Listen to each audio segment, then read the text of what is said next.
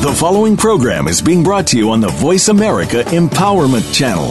For more information about our network and to check out additional show hosts and topics of interest, please visit VoiceAmericaEmpowerment.com. The Voice America Talk Radio Network is the worldwide leader in live Internet talk radio. Visit VoiceAmerica.com. The views and ideas expressed on the following program are strictly those of the host or guests and do not necessarily reflect the views and ideas held by the Voice America Talk Radio Network, its staff, and management.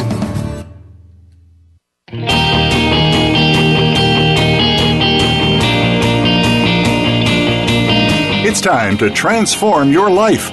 Welcome to Direct Connect Empowerment with your host, Fee Mazanke. Our program will explore the concepts and ideas behind Direct Connect coaching by introducing guests who are using or are aligned with this program and have used the ideas to transform their lives. It is our sincere hope that you can use this inspiration to do the same.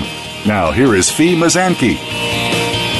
Welcome to the show, everyone, and thanks so much for listening. And please do share the message of this show if it's something that you really resonate with. Each week, we start the show highlighting our boomerang movement. And for those of you who don't know, the boomerang movement is our own ownership in creating what we want in our lives to throw out so that what we throw out there is what we get back to us. And I've had the great opportunity to see many people over the years in my coaching practice uh, throw out very wonderful boomerangs and uh, boomerangs of generosity and uh, just different situations success, love, appreciation, respect, and kindness only to get it back in return. And oftentimes it comes back tenfold. So it's something that I want to encourage all of you to keep into your conscious awareness so that you can throw out the boomerangs of exactly what you want and give those things away as much as possible and uh, and see how they do return and how quickly they return. It's really quite a fun concept. Today, I do have a request for all of you listening. I have a boomerang of love, strength, and support for two of my cousins. First, Becca, who was on the show several weeks ago, is receiving her bone marrow cord blood transplant today. So please throw her a boomerang of strength and support as she goes through this procedure today she is truly a pillar of faith and optimism. And if you haven't gotten a chance to listen to her show, it's listed under the David Tuckerow Show, and uh, she really, truly is inspiring. Second, my cousin Elaine is honoring her late husband and his memory today as his life was tragically cut short this week. I thank you all for your love and support as we collectively give them a boomerang of energy today. And now we welcome my very dear friend Gram to the show. And she is affectionately known as Gram because she is the Gram to so many, not just her own grandchildren, but the ones that she's met along the way, the ones that she met on the playground each day and greeted with a warm hug uh, when her own grandson Michael was in grammar school, uh, to my own children who grew up being blessed with having three grandmothers, not just two. She's Gram to them, and she's Gram to everyone that she meets, and anyone that, that runs into her will attest to that. Gram was born in Massachusetts in December of 1933. She has lived and continues to live a full and rich life. She's lived in eight different states and considers Cape Cod her favorite, her favorite home. That's where she really just renews and restores herself. She also lived down the road from another octogenarian, Joan Rivers, who just passed. And recently, Gram and I have admired the strong woman that Joan Rivers was, even when she was in her 80s. I mean, the energy and the true uh, capacity that she had as an 81 year old is, is, again, very truly inspiring. Couple quick points. Gram went to the World Series when she was in grade school. In fact, her father surprised her and pulled her out of school and took her to the World Series when, get this, this is a long time ago, right, Gram? The St. Louis Cardinals were playing the St. Louis Browns. There are, there are no more St. Louis Browns. She loves baseball, and her father often joked that if she were a boy, she would definitely be in the World Series because of her love of baseball. Gram's stories are my ultimate favorite. They are compelling. And in a world where conversations are becoming a lost art, one of my very favorite things to do in life is to sit with Gram and have her tell me about the amazing experiences she has had and share those stories. Gram is uh, amazing because she walks four miles a day on the treadmill. She keeps her mind sharp. She reads. She goes to dinner and the movies with her friends, and she has a heart as good as gold.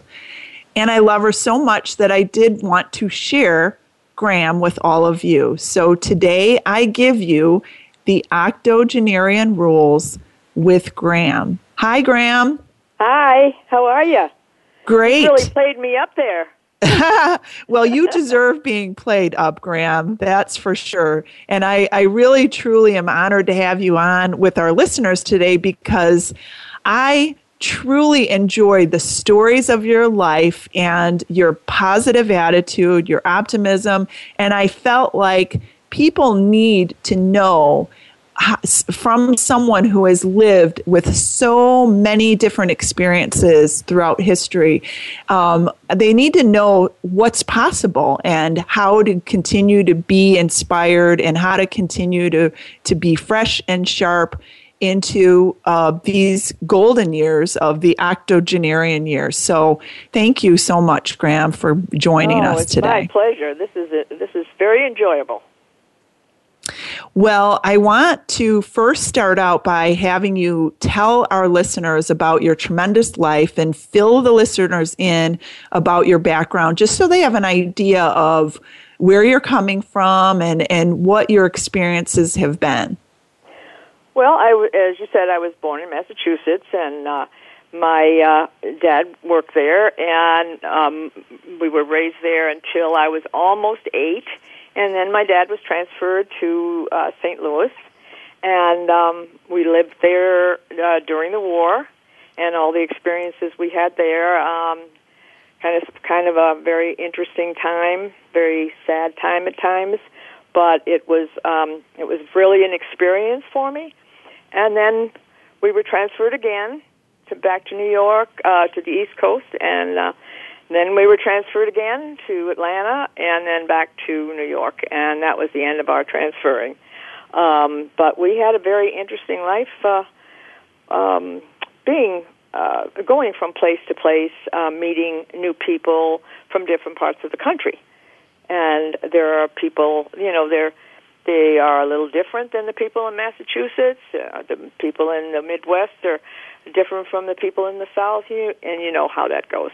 Um, but it was just uh, it was a wonderful experience. Um, we missed uh, our relatives in in uh, the, the East Coast, but um, they managed to come out to see us, and we managed somehow to to get back there. So it was uh, it was pretty uh, it was a pretty wonderful um, growing up time. Well, what a diverse experience you had, Gram, with all those different moves while you were young. Is there anything that you took from that experience that you can share with the listeners who may be, you know, have that same type of uh, t- same type of transplant where they're, you know, where they go from place to place? Any advice that you have there? Well, I think you just have to keep your heart and mind open um, and um, you know give everybody a chance to become a, a friend. Um, you open your heart to become a friend uh, to the people that you're meeting because you know you're the new kid on the block, and that's hard in school. That's hard in in uh, going into neighborhoods. Um, and most of the time we had um, we were greeted with open arms and as long as our arms were open um, I think that made a difference. And our parents were very um, good uh, sharing people and uh, taught us the same thing that um, you know you have to you have to give a happy face and you have to treat people decently if you want them to do the same thing. Yeah. and that's such great to to go into these types of moves or transplants from place to place, just going in with an open heart and open mind. I really believe, Gram, is oh, yeah. how you adjusted so well and also how it's been so easy. I've watched you over the years, Gram, make friends. In fact, what one of my favorite memories with you is with your friends because they were just such a hoot to go. We we got a chance to go see uh, Flanagan's Wake together and out to dinner, and um, with you and your daughter Nancy, and we just uh, so much laughter and joy that we, you know, that we, the, the girls hanging out together, and many of them being Irish and many of them being Catholic. Uh, it right. was fun to right. fun to watch. Yeah. yeah. Right. Well, th- those wonderful times. Um, that's all we did was laugh and that was I mean we just somebody came over to our table one time and said, "Can we eat over here at your table the next time because you have so much fun?" yeah, at the exactly. restaurant, and it was and it was so true because we just thoroughly enjoyed each other and and just laughed and laughed and laughed. It was uh, it was wonderful. Still is. Yeah, it still is, and you still the, the the friends we you know you've lost you know lost one friend uh, yeah. in the group, and another one's a little bit uh, laid up now. But um, it's it's still fun to watch the core group of you guys just hanging out and having fun together. I love I love hearing those stories. Yeah, it, it, it it's just wonderful. It's one so wonderful for me because I it's I I didn't uh, yeah I had been living in um in New Jersey where it wasn't so um friendly and um and came back here and how I mean so many people opened their arms even people that had been working in some of the stores that I frequent and they were still there and they re- remembered me after 8 years and that and I remembered them and it was just like old home week and it was just wonderful well, and we're happy that you're back here in Illinois, Gram. I mean, I'm thrilled beyond thrilled, but it's no surprise to me because of your beautiful, warm heart that these people, eight years after being in New Jersey for eight years and coming back, would remember you because uh, you're unforgettable in my book. Oh, you're so sweet. you're so yeah. good to me. And tell us, Gram, what did you learn that was important growing up from your parents? What types of things did you learn from them? You know, I think the most important thing I, I learned from my parents was the the love that they had for us, the the caring. Um, we did so many things together um, when I was growing up, when we were ch- little children, and um, we we did a lot um, on the weekends together as, as a as a family. During the week, um, I would do things with my mom or do things with my dad. My sister and brother would do the same thing. Like I would come home from school and my mom would have everything ready to start dinner, but she'd say to me, "Oh, come on, let's play jacks," and plump down on the floor in the kitchen, uh, linoleum floor, and we'd play jacks for an hour. Um, or my dad would come home and and, take me out in the backyard and show me how to play golf. Um, he did all the same, you know, not the same things, but but different things with my my siblings, and um, it was always, you know, personal uh, attention and and then group attention, and and it was and love. It was it was wonderful. It was that we I never doubted, and neither did my siblings uh, ever doubt that the love my parents had for us, or the love we had for them. Uh, sure. I just think that that was that was the most important thing, and we did. We loved being together, and we loved doing things together, and it was um, it was it was wonderful. It was just wonderful, and all through all through our lives, and through our children's lives. Right. Right, and I know that oftentimes you you as a family will go to Cape Cod and enjoy that that Cape Cod experience, which is just so renewing and fulfilling for you. You share that with your children and grandchildren, and it's it's just wonderful to hear those stories as well. Well, this is that's what my parents started was Cape Cod too, and and, and we all grew to love it, and and it was wonderful that our children grew to love it as much as I did, and and and my my sister and brother did, and and then my grandchildren the same. Yeah, and, and they and, love it as much, and and uh, but they were, you know, there again. Um, my parents were the ultimate grandparents. Yeah, yeah. And just gave. I mean, my children never doubted uh, the love they that their grandparents have. They get along. They get. They sit with their cousins and they sit and talk about their grandparents and what they did and the funny things they they they would pull. And I mean, my mother would wake the girls up at, at Cape Cod and and with marshmallow and peanut butter sandwiches at eleven o'clock at night. Oh, wonderful! I mean, what a wonderful thing to remember you know, 11 o'clock at night. Well, raiding the refrigerator, she used to call it. Oh, isn't oh, that yeah. great? Yeah. I love I love that. And that's why I wanted to share those things. I mean, you know, I think again uh, the this one-on-one and group attention that you got where you were a priority, Gram. I mean, clearly you were a priority if Absolutely. your mom yeah, if your mom came home and you and you came home and said, "Okay, before we do anything, we're going to just play jacks together," or go, or your dad came home and said, "We're going to golf. I'm going to show you how to golf now." I mean, that's beautiful. Love that. Yeah, it was, and and it was just. I mean, it was natural to us because we didn't know. We thought all kids were like this. You know, uh, had parents that were so um, attentive, and um, right to and but it, but they loved it as much as we did. I mean, they loved everything they did with us. My mother loved sitting on the floor and playing jacks and teaching pickup sticks, you know. And she taught us to to, to knit and uh, and and um, to do needlepoint, and you know, it was just just wonderful, wonderful things that that we had this special attention and and uh, it was it was absolutely fabulous. It was I, I can't tell you it was such a, a wonderful childhood. Yeah, and it clearly is evidence, Gram, that as you had that experience with your own parents and with your own grandparents, that all of that really trickled down to you to you know continue those traditions with your children and grandchildren and i know uh, i remember hearing you tell the story of uh, you kind of just uh, playing trucks with Michael, your grandson, Michael, uh, for hours and hours where you could barely kneel anymore, but you were out there on the sidewalk playing trucks with him for hours and hours.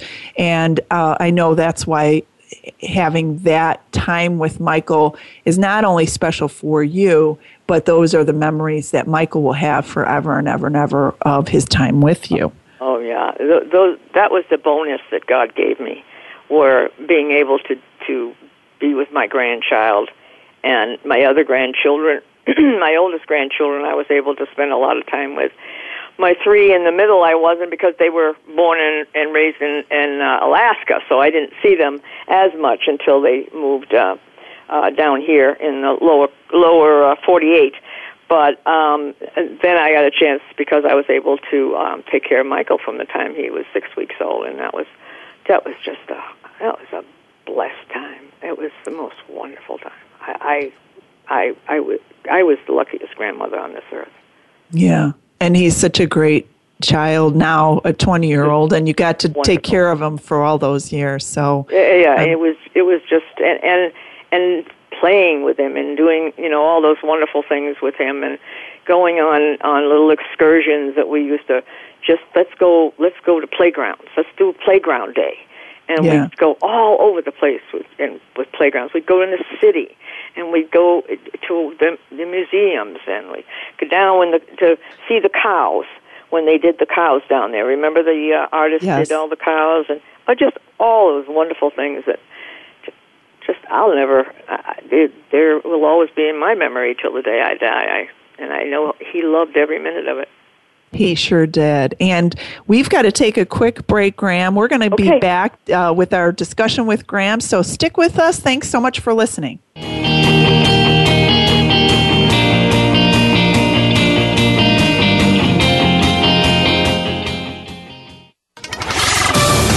We're on Facebook along with some of the greatest minds of the world, and that includes you.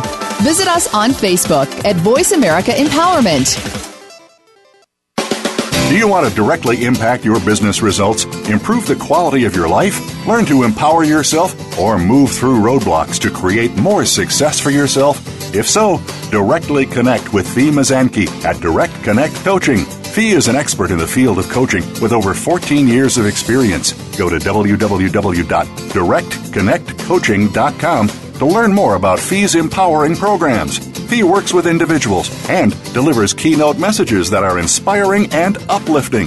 Experience what Fee has to offer at directconnectcoaching.com follow the Voice America Talk Radio Network on Twitter. We're at Voice America TRN. You'll get the latest fix on what's happening with our shows, this week's featured guests, and general happenings that you should know about at the Voice America Talk Radio Network. Now you don't have to miss anything when you're away from your home or office. Just go to twitter.com forward slash Voice America TRN or follow along with us at Voice America TRN, the Voice America Talk Radio Network. Network. We're on the cutting edge of social media. Can you keep up? Find out what makes the most successful people tick. Keep listening to the Voice America Empowerment Channel. VoiceAmericaEmpowerment.com.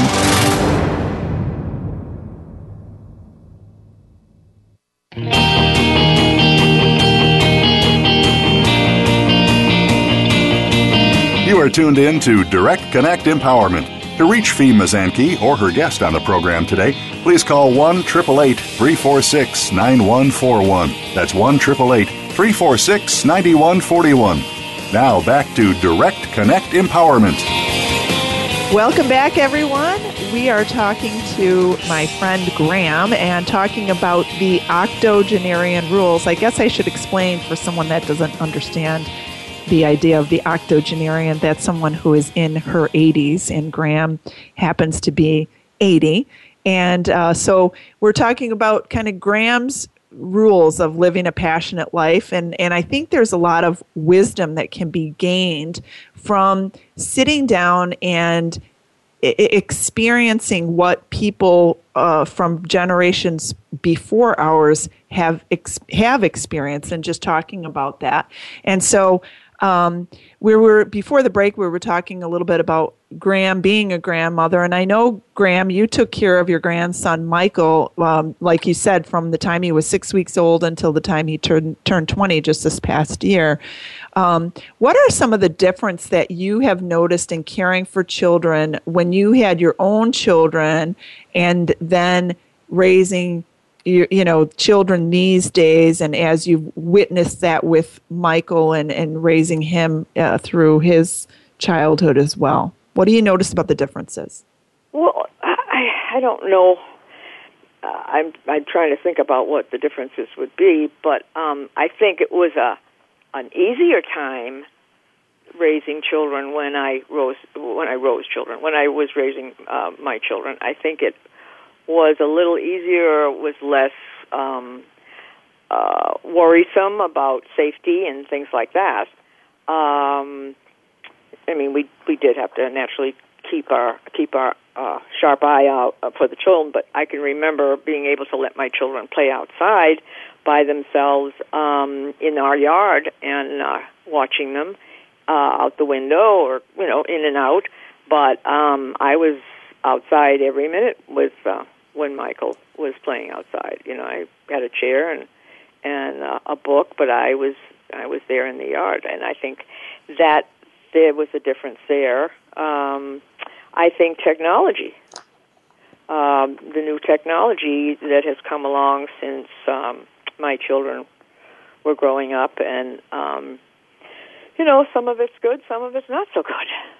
Yeah, and yeah. that's hard on parents, I think, to you know having to be so observant about what's going on in their in those machines that they carry around in their hands uh, a lot of the all, time. All the selfies that they take, right? Yes. As you know. as you have noticed with the uh, Kardashians when they take all their selfies, right? yes, especially at the wrong time. Um, but um, yes, I think that you know, and there's a lot of things that that, they could put on these. You know, I'm I'm not savvy uh, when it comes to computers, but um, uh, or these uh, these uh, iPhones or iPods or whatever they're called.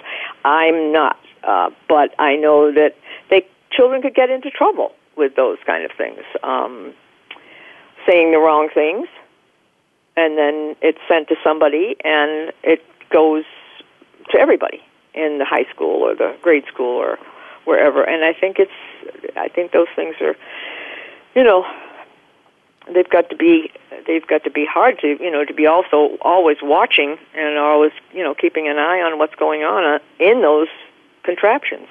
Yeah, yeah, they have to be monitored unfortunately and there is a lot of you know that you see i mentioned this last week on the show the uh, the als the ice bucket challenge it was the the most widely uh, circulated program out there ever that ever happened with over a billion people uh, really you know getting that message and getting the hits on the message and so there's definitely a positive side to it and i think it's just yeah.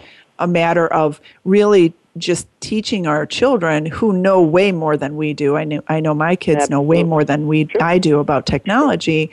Just telling them, teaching them about the responsibility of it. And the fact of the matter is everything that you do these days is recorded and we certainly know that based on what happened with Ray Rice and the, and the recording that happened yeah. in the elevator yesterday, and the fact that yeah. he he lost his job uh, indefinitely. We you know we don't know how long that is. So everything these days is is out there to be monitored yes, and and you're you're seen and heard wherever you go and i we constantly talk about that with our kids saying hey yes. uh, make wise choices and decisions there because um, you know because you never know who's watching so, Gram, so I wanted to. Uh, yeah, I wanted to ask you. Um, I know you had a really, a really difficult experience move, moving from New York City to Atlanta, Georgia, while you were riding the bus with your friend. Can you share that story with our audience and tell us uh, a little bit about what happened there? Oh yeah, sure. Uh, my dad was transferred to Atlanta, and um, uh, we uh,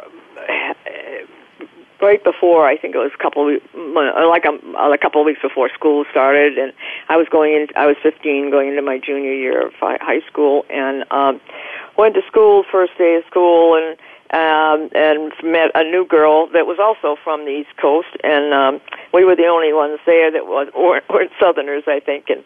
Um, but anyway, one of the nuns asked uh, during that week if someone would volunteer, if some people would volunteer to help uh, feed the children at the um, handicapped. They or they called it the crippled children's homes back, home back then, and um, to feed the children in the late afternoon, early evening because the nurses were just uh, overpowered with other things to do.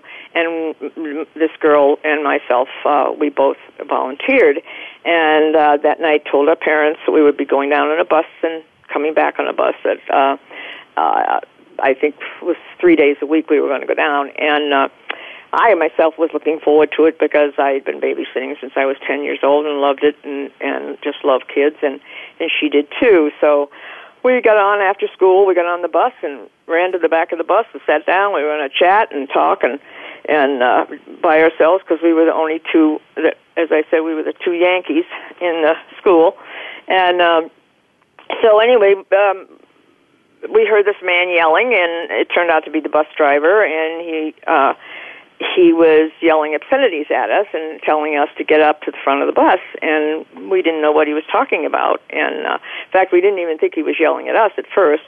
And then this lovely little lady next to me said, "I think you better go up, girls." And and uh, I said, "Why?" And they she said, "Because you're not supposed to sit back here." And I I didn't understand. I didn't. I didn't under at all, and neither did my friend. And with that, the bus driver slams on the brakes and um, tells us to get off the bus. And so um, we did. And as we were getting off, the the little uh, sweet lady said to me, um, there, "There'll be another one coming. Don't worry, you'll be okay." And I said, "Okay, thank you so much." And we got off the bus. And so, so we never never realized what it was until um, uh, we were later that night. My father asked us, and she, he said, "Well, that's because only black people are supposed to be at the back of the bus," and we just, he said, it, it's entirely wrong situation. But he said, "I'm going to go," and you know, he, he did go up and complain about the way we were treated and swearing and all that, but that didn't make any difference because those are the laws at the time, and we were we were really shocked. Um, I guess naive too was um, was a good word for it because we didn't have that in the part of the country where we lived before. Yeah, right. Coming from New York and then moving down south, that wasn't. Right. I mean, that wasn't an issue for you at all in New York. No, no. And and another time uh, when um, I had several years later when I had married and was had a, a, a baby nine months old, my husband was transferred to um, a spot in Georgia uh, for a school in the because he was in the uh, service and he had to go to a school down there and um, so I went down. We we, uh, we all went down, the three of us, and then he went off to school, and we had no car. So I put the baby in the carriage and went uh, wheeling up to the grocery store, and it was a little mom and pop store, and the other the the grocery store that they had, like an A&P type of place, uh, was uh, four miles away. And so uh, we went. I went in, and in those days, they you gave a list, and they took it down from the from the shelves. And uh, the lady said, "Good morning. Hi, so nice to see you. Are you new here?" I said, "Yes, I am. My husband's in the Navy, and he's at the school." "Oh yes, oh yes," she said, and she said, um, "So, um, uh, what, what was it?" She said, "She said." Um, oh, she said, um, where are you from? I, I said, well, I'm from the, the Northeast. And she said, oh, you're a Yankee. And I said, oh, well, I don't know, I don't know whether I am. I said, I'm just from the Northeast. And she pointed to the baby. And I also was expecting my second child. And she pointed to the baby and she said, um, is he a Yankee baby? And I said, well, he, he was born in the Northeast. And she said, hmm. And now she stops taking things down off the shelf, and she's slowly taking, you know, slowing up. And, and she says, is that going to be a Yankee baby? Pointed to my stomach. And I said, um, well, I, yes, because the school is not going to be over when I'm going to have to go and have the baby. Uh, so I'll probably be born in the Northeast too. And she said, oh, okay. How would you like to to um, join our church. And I said, Oh, that's a lovely thing to say. I'd love to join your church, but we've already joined one. And I and she said, What's the name of it? I said, St. Mark's. And she said, Oh, you're Catholics. And I said, Yes. And she said, Well, Yankees and Catholics, she said, you'll have to get your grocery store. Get, you'll have to get your groceries at the uh, A&P. Wow. Wow. and that was it. I had to turn my little carriage around and with my nine month old baby and go home and wait till my husband got home to go to go to the A&P. Sure. Yeah. Yeah. Isn't that isn't that amazing the yeah. level of what I see as separate mindedness or you know obviously prejudice um, mm-hmm. and yeah. and how far we've come since that time to really heal those old wounds of separation. You know yeah. and i'm sure that's got to be pretty liberating for you to see Gram the you know the beauty of acceptance and and we've got as a country we still have work to do in this department but i oh, mean oh, yeah. to know oh, yeah. to know in your lifetime Gram that you have been you know kicked off of, of the bus because you were sitting in the back and that was that was supposed to be separate for um, the African American people and then also to be considered a Yankee and not be able to buy groceries at a certain store or because of your religious beliefs. Religion, I mean, right. yeah. yeah, that separate mindedness we we really need to uh, as a society continue to do our work in not placing judgment and allowing, allowing and honoring people for who they are and what they believe so that we can all just continue to join as you know, one, One. people, One not people, separate right. people because Right. of, Exactly. rel- yeah, religion or race or anything. Any reason. And I, those, Any reason. yes, know? right. Yeah. For any reason. For any reason. Yeah. Now, Gram, as you've lived 80 years, what wisdom can you share with our listeners about the importance of priorities? And, and, and I'm sure your priorities have changed over the years, but it, from your shoes, if you were speaking to younger people, the younger generation, and looking at what's important, what are priorities, share with us your wisdom in that department. Well, if I was talking to younger people, I'd say, um, you know, loving your neighbor, caring about people, kindness, just, just, just plain kindness every day of your life. Giving, you know, gi- taking the time to be, to share, uh, your, you know, just a, a, a sweet smile or, or a kind word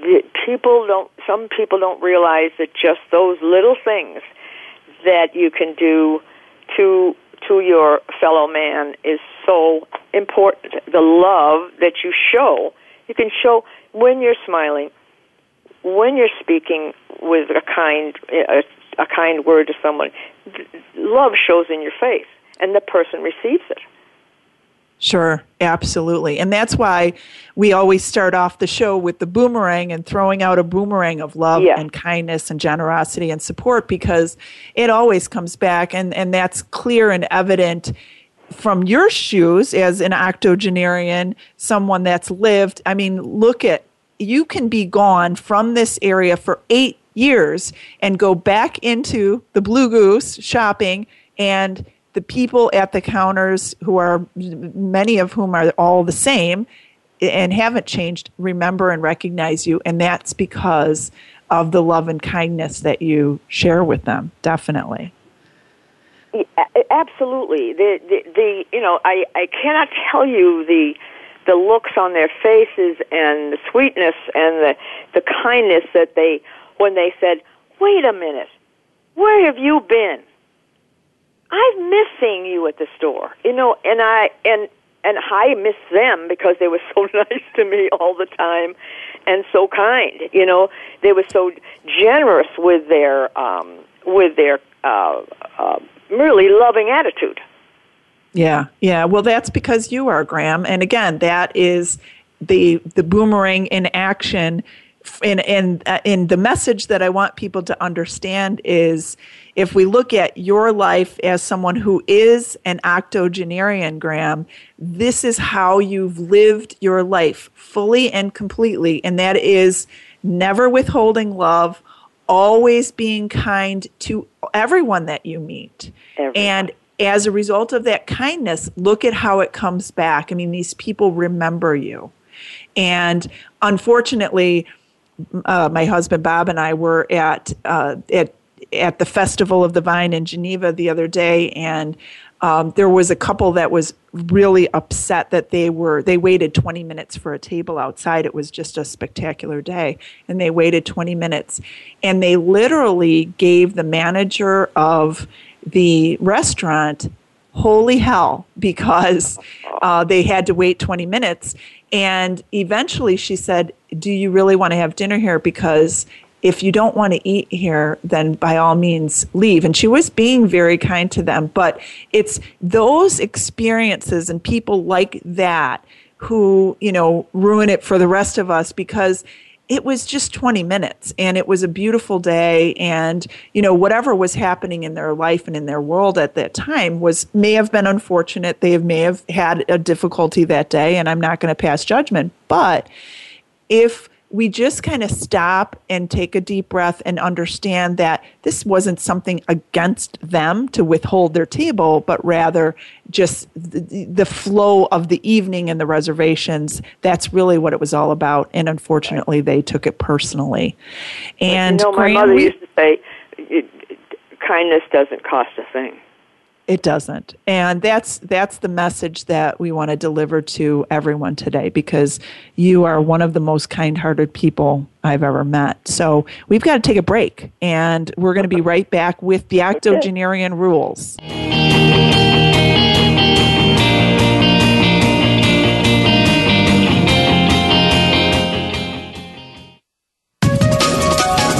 Live up to your fullest potential.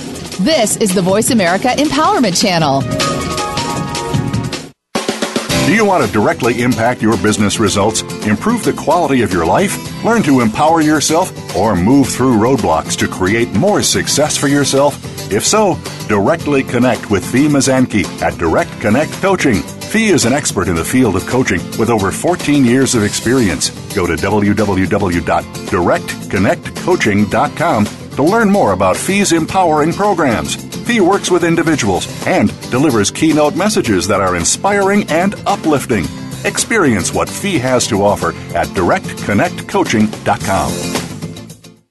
Follow the Voice America Talk Radio Network on Twitter. We're at Voice America TRN. You'll get the latest fix on what's happening with our shows, this week's featured guests, and general happenings that you should know about at the Voice America Talk Radio Network. Now you don't have to miss anything when you're away from your home or office. Just go to twitter.com forward slash Voice America TRN or follow along with us at Voice America TRN, the Voice America Talk Radio Network. We're on the cutting edge of social media. Can you keep up?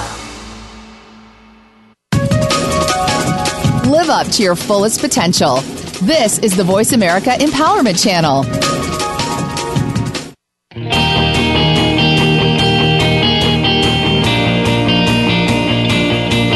You are tuned in to Direct Connect Empowerment. To reach Fee Mazanke or her guest on the program today, please call 1 888 346 9141. That's 1 888 346 9141.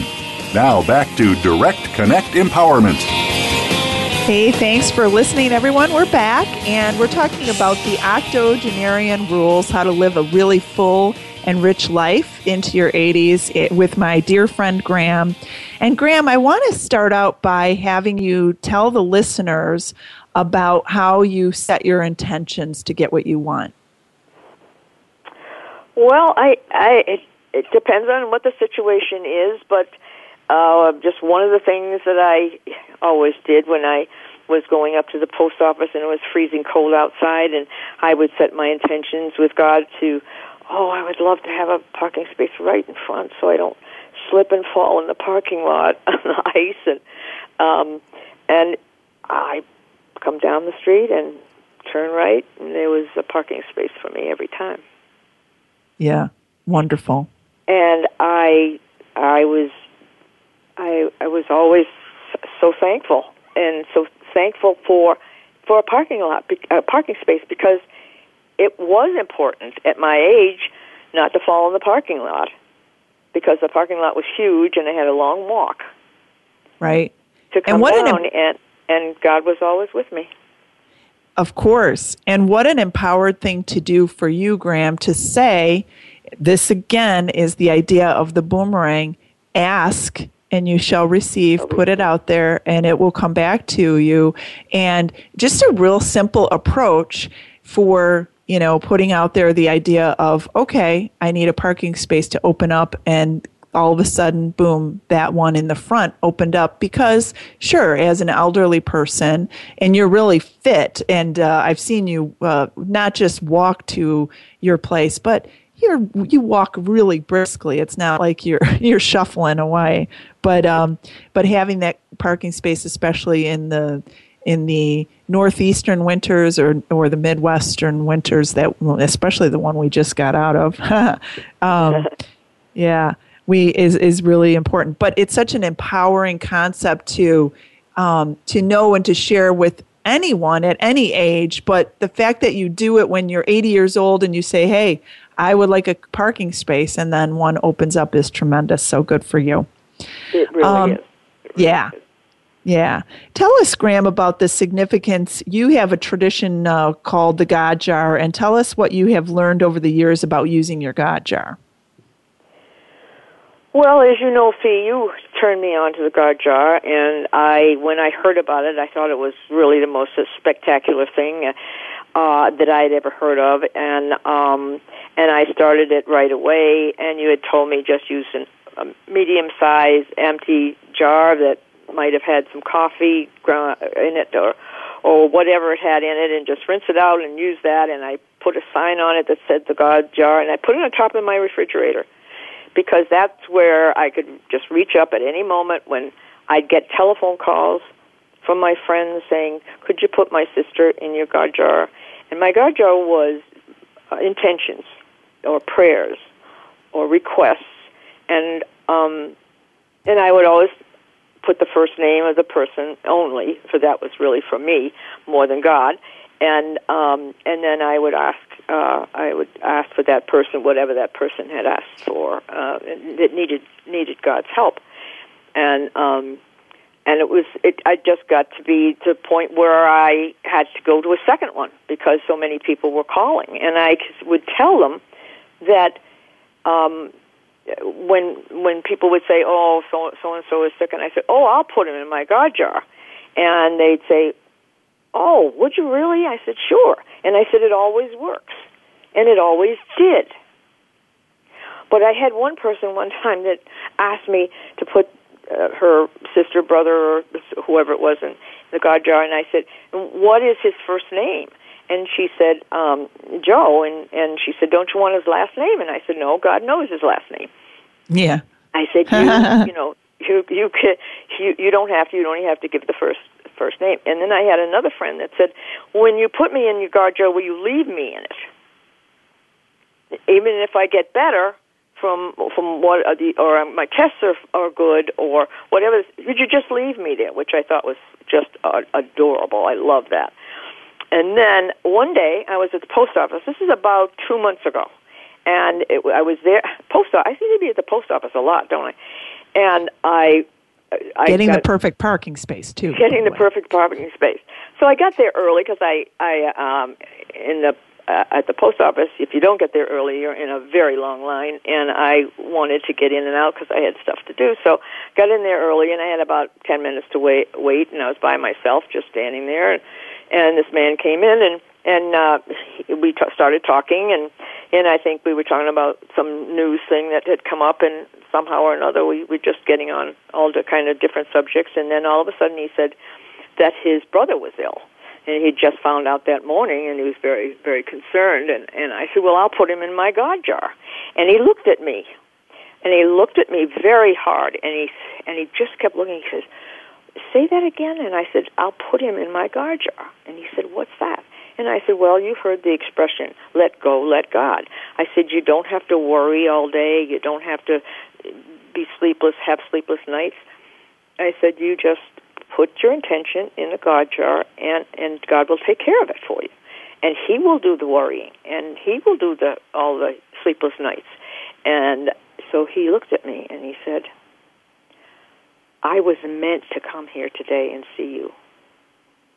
I said, "You." He said, "You have changed my day." Well, I I thought I was going to cry right there, and I said, "I said, well, thank you." I said, "I I I I'm so happy for you." He said, "You know what I think I'm going to do? I'm going to go home." And I, he said, "I'm going to make a God jar. How do I make a God jar?" And I told him what I did, and so uh, they opened the they opened uh, the door for us to go in to the uh, post office. We I took care of what I was doing as I was leaving. He he called out and he said, "Thank you again." He said, "I was meant to be here this morning to meet you because he says now I know my brother's going to be okay." Isn't that beautiful? Well, so good that was you. so. Uh, I I did go home and cry. I mean, it was Yeah. just but the, the the the way he looked at me, it was like it, he couldn't talk because he was so overwhelmed with this God jar. Yeah. Yeah. That's that's beautiful, all Gram. It definitely shows. Oh, well, thank you. Well, that's because you do it. Um, I want to, before we wrap things up today, Gram, I do want to ask you what's been the most significant experience that you have lived through in history and why? Well, I think probably the most has was the Second World War. Um, my dad was transferred to, to St. Louis, as I had said previously, but um, but he was he was uh, um, trans. I mean, he transferred there, and we arrived in December, and the day after we moved into our house, uh, Pearl Harbor was bombed, and that was very significant, of course, to everybody in the nation. And um, we had uh, we had unpacked, and we had uh, we were going to a, a li- little later mass than usual because we'd all been family been up all day long with with the move. And uh, we went to mass and came home. and We were having breakfast, and my dad turned the radio on, and then it came on, and my my dad looked over at my mom, and she looked at him, and she said, "I'm glad we're in the Midwest." And he said, "Yeah." And so, uh, as time went on, I started to meet these uh, young men that were friends of my brother's. That my brother was a freshman in high school, and and they were seniors, and and they were going to be going off to war, and it was so it was so difficult to see them because I knew them. They were my brother's friends, and I knew them well. And um, so one day, uh, they they were most of them. Uh, these boys were um, this, they called them soda jerks at the soda fountain at the drugstore, and I'd see them all the time. And and uh, so these. Uh, one day I came into the drugstore and there was a star on one of the pictures. They had put all of the the owner of the drugstore had put all the pictures of the boys above the uh, fountain and I didn't know what the star was. I thought at first that, that he got a uh, an award, and so I asked the owner, and he said, "Oh, Nancy, that I think you better go and and uh, ask your mom." And I said, "No." I said, "I want you to tell me." And then I started to get scared, and then he told me that the boy had been killed, and it was so so hard. And I ran home with crying, and and uh, I mean it was a significant time because at eight years old it was reality that that I knew about the war then. I really knew about the war then, and yeah. um, it was just you know, and it, and there were a lot more things that that uh, you know were significant in in uh, during that time. You know, boys coming home injured, but at least coming home and badly injured, and you know, just all sorts of very very happy that they they were home, sad that they had been so terribly injured, and just just uh, a lot of emotion. Sure, and and a lot of I, I'm sure a lot of complicated thinking about as an eight year old and friends of your brothers who you know had been shipped off to war and seeing that, seeing one of them not return home, eh, losing his life under those circumstances, hard to fathom, I'm sure, when you're only eight years old because, you know, war just doesn't make sense to begin with. And the fact that it really hit so close to home, and these were you know young young men that were serving you at the soda fountain at the local drugstore and then you know, either be coming home very injured or coming home, um, or not coming home at all is just, it's got to be really difficult to fathom as an eight year old. Well, it's, yeah, it's correct. And, and, and it's, uh, you know, you can't fathom either where it was because, of course, it was not in the United States, thank the good Lord but you didn't know where those countries were other than when you went to school and the teacher showed you on the map you know you didn't really know where these people were dying. Yeah. Yeah. And that was hard to fathom too. You know, it was just I mean it was amazing that because I think it was I think it was really so strong for me. Uh, the, the, to, I needed to understand it. I needed to find out about it. I needed to know everything about it. My dad even let me read the newspaper because I was so adamant about it. I had to know everything. Right. And I've always sure. been I've always been very interested in everything that had to do with uh, World War II. Everything. Yeah. Yeah. And fact, uh, I'm. Go Go ahead. ahead. No, go ahead, Gram. No, I was just going to say, uh, most of my favorite books are, are are about World War II. Yeah. What's your favorite one before we wrap? What's the favorite book of yours? World War II book. well, this is this is um, called Three Came Home. Three Have came you ever home. heard of it? Three No. Came Home. Yeah. Yeah. It, it's a beautiful story um, uh, of a family that go over to Borneo, and then and then uh, um, they uh, get captured by the uh, by the Japanese, and it was their story on staying alive, and it was it's just fabulous. And there is a movie of it too. Uh, if you ever get a chance to get into the uh, library, they might have it because they have a lot of old movies um, at the library. But it is a it's it's something else. It's really it's a it's a it is a proof of no matter what happens, you still fight for your family and the love of your family. And even though he was at another camp and she and the baby were in one of the other concentration camps, they did everything in their power to help each other. And it, but the love of these three people were just just amazing. Well, and your love is just amazing, Gram. And I thank you from the bottom of my heart for sharing your octogenarian rules. And um, clearly, it is rule number one is share your love and spread your love in any direction that you can possibly do. So, thank you for joining us. You're you're the best, Gram. I uh, I love you and appreciate you. And I also want to give a huge shout out to the incredible men and women who serve our country. Without your dedication, we would not have our freedom. So we truly appreciate all of you heroes out there. And in addition to our service heroes, Gram, you're truly my hero. So thank you for sharing your, your love Well, and your heart with you. us. for having Yeah. me, and I've I've had a lot of fun, and as usual, um, you're the best. Thanks. And I wish everyone a very inspired and empowered week. Thanks for joining us. And we'll be right back here next week. So come back next week and join us.